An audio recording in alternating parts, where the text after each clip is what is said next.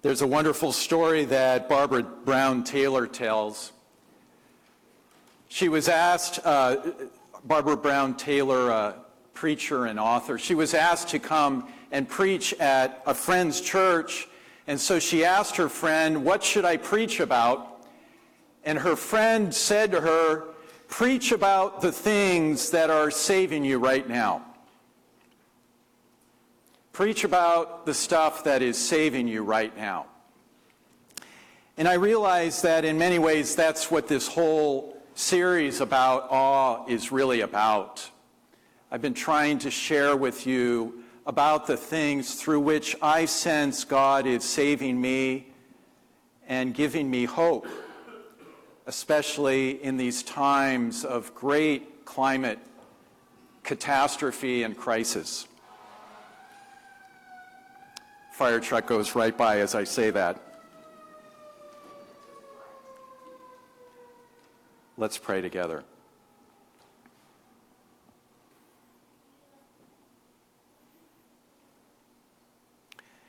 Dear God, our days pass and our years vanish. And too often we walk sightless among your many miracles. So, like Moses at the burning bush, help us to stop and slow down to the speed of awe. Like Jacob under the stars, help us to see that the gates opening to you are everywhere.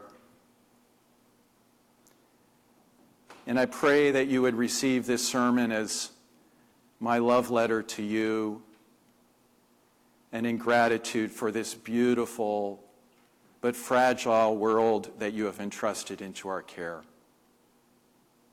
We pray in Jesus' name. Amen.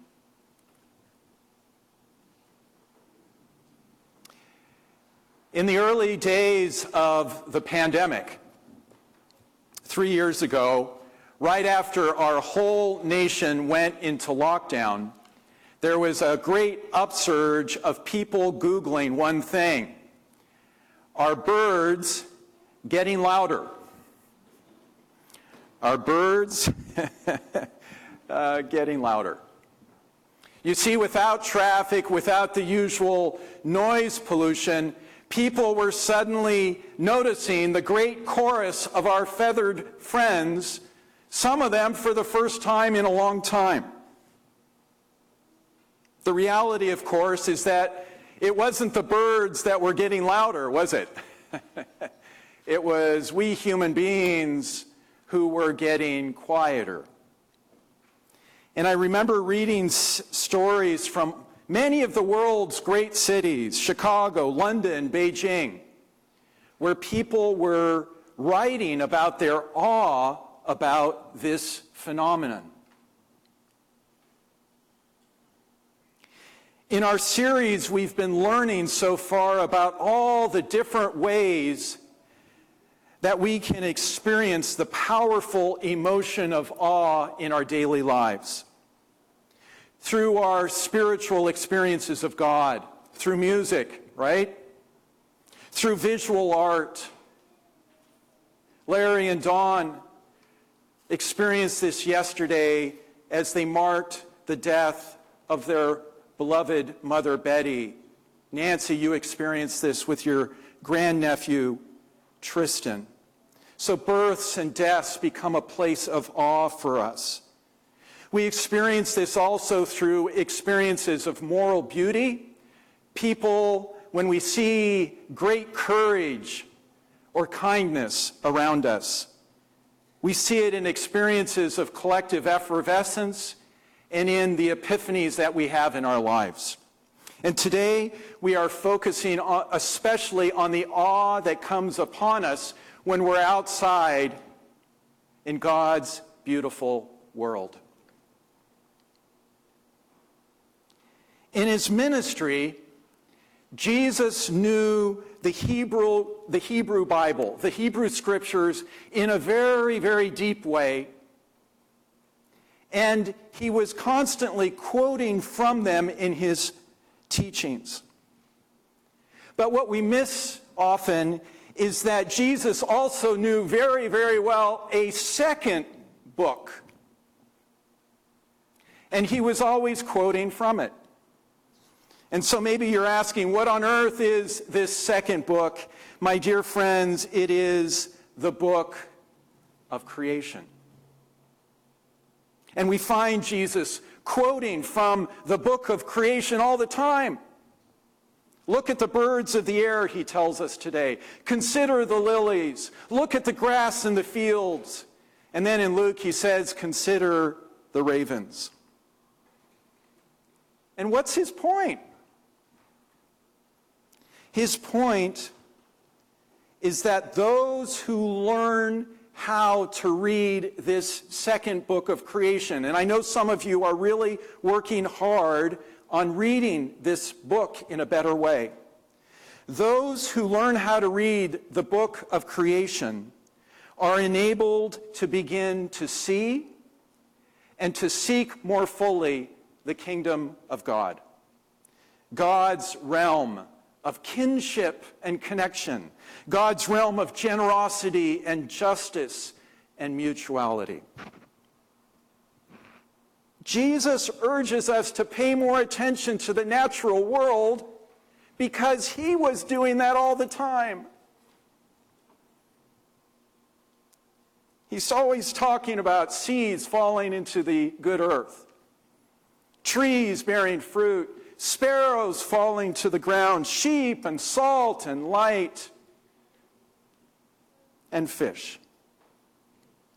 Jesus learned how to read God's book of creation with the same devotion that he read the Hebrew Bible with. And what I'm saying today is that each one needs to inform the other.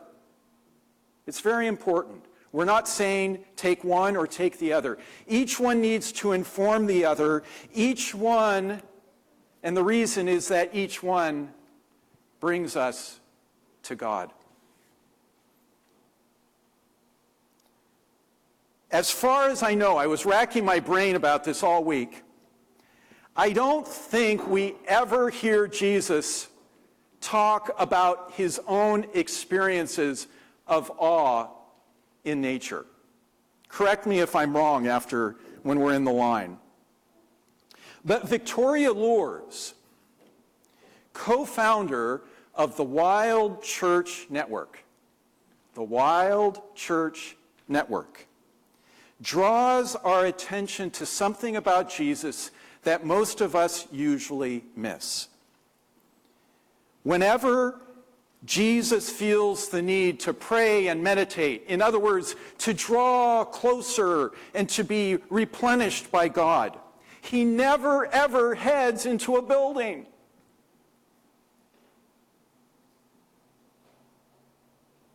He does all of his praying outside, up on a mountain, beside the Sea of Galilee, out in the wilderness, and on his very last night, out in a grove of olive trees. The natural world is Jesus' window into the love of God. Creation is the place where Jesus communes and receive, communes with God and receives the refreshment, the stabilization, and the reorientation that he needs. Today, we might say that nature is where Jesus goes to church.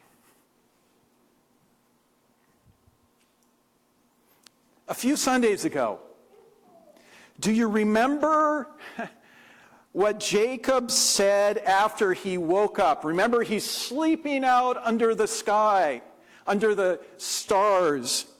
And then he wakes up after his dream and he says, God is here and I didn't know it.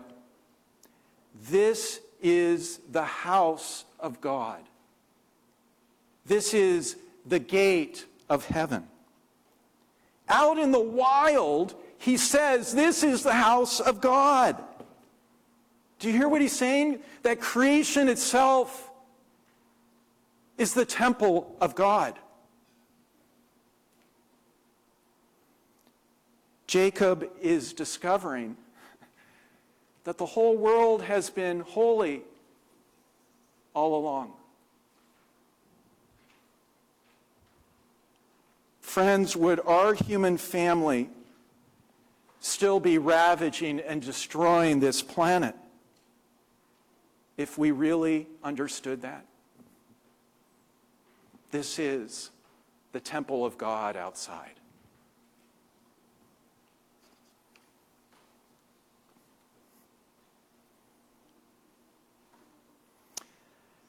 During my sabbatical on a walk in County Park a couple years ago,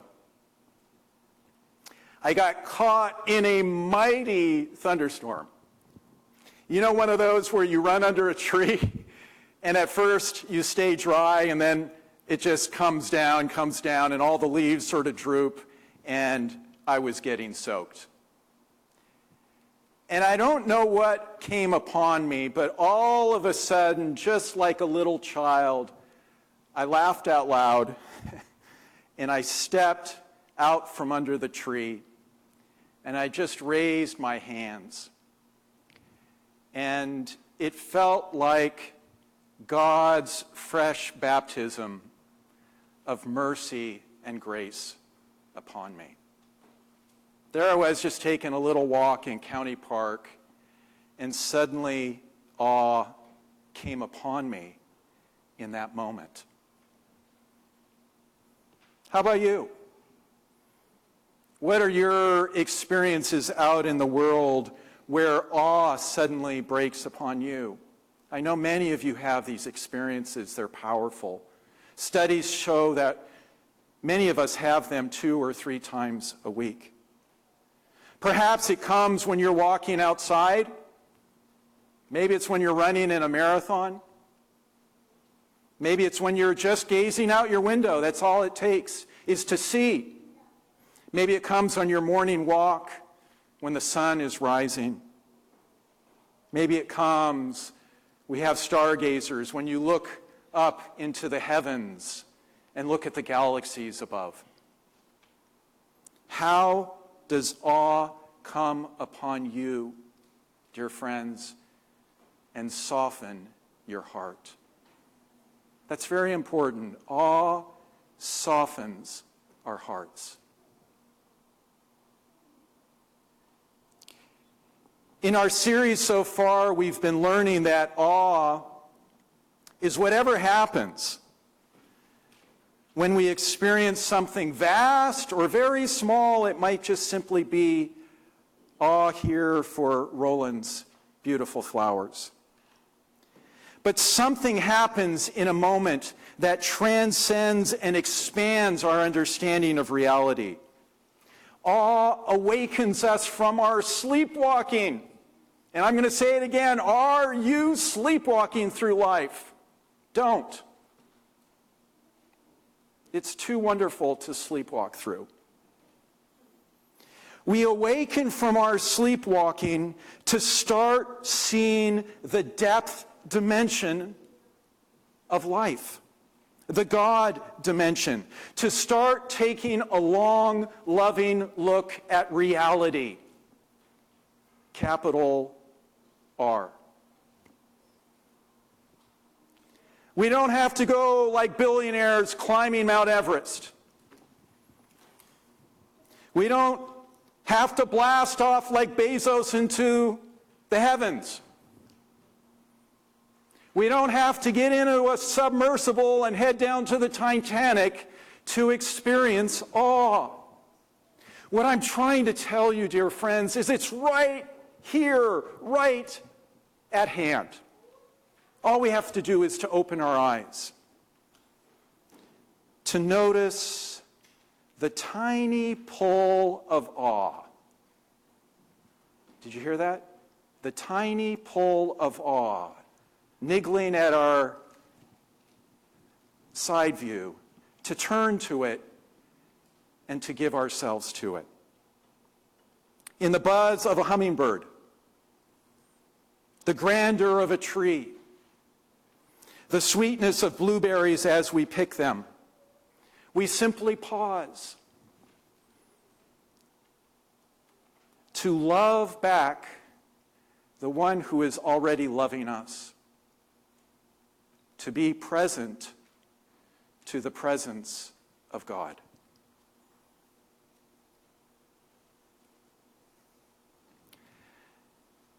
Now, if any of you are reading newspapers right now,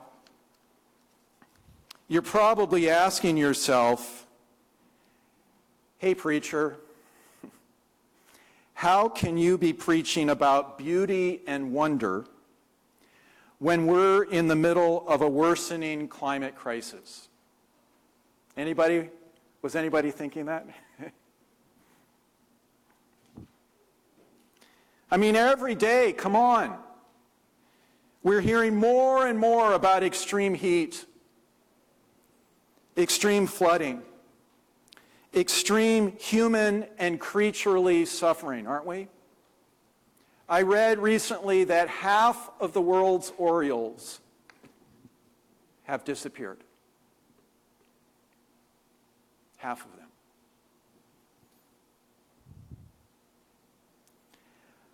I don't have any big answers for us. I've been struggling all week.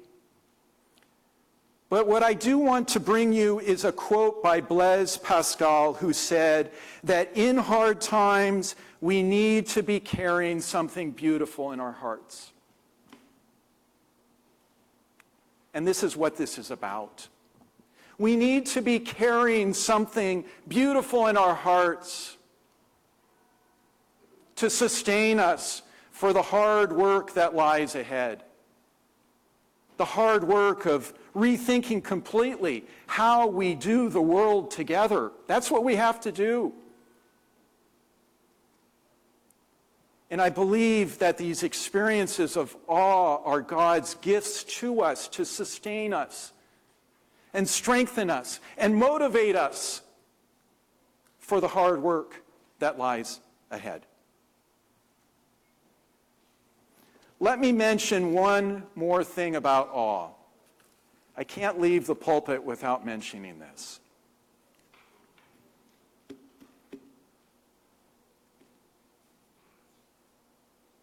Many of us have kids or siblings or close friends who have given up on the church completely and who freely tell us they're not sure what they believe anymore, if anything. I won't have a show of hands, but I think every one of us could raise our hands. We have these loved ones. And with these dear loved ones, and I speak about them very respectfully, if you ever mention God, watch the conversation suddenly come to a screeching halt.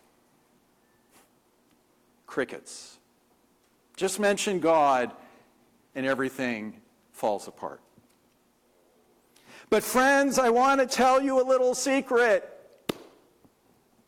Because I've been practicing this for weeks and weeks and weeks. If you ask any of them instead about their experiences of awe,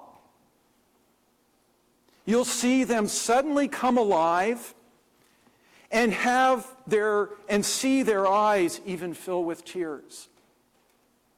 Ask them about their experience of watching 100,000 snow geese passing overhead and watch their eyes light up. What's going on here? What's going on? People freely speak and talk about awe, but when we bring up God, everything stops. Perhaps it has so much to do with the climate we're in right now, political climate. But here's what I'm wondering might awe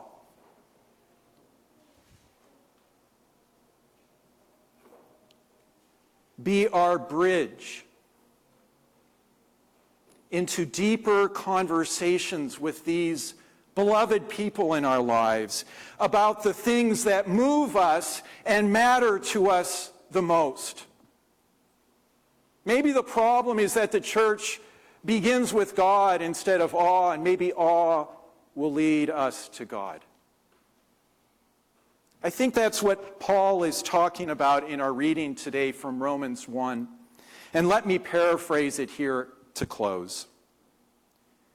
Ever since the beginning of time, people have been experiencing awe as they contemplate the beauty and splendor of the planet and as they sense the awesome love of its creator.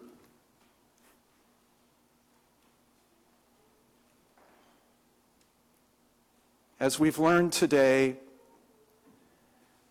the natural world was Jesus' window into the love of God. It was his place of communion with God, where he received what he needed for his very challenging work, and so can we. So, dear friends, keep on noticing and keep on loving those birds and the lilies of the field. Our beautiful and burning world, our beautiful and burning world is still the house of God. It's our gate of heaven. Amen.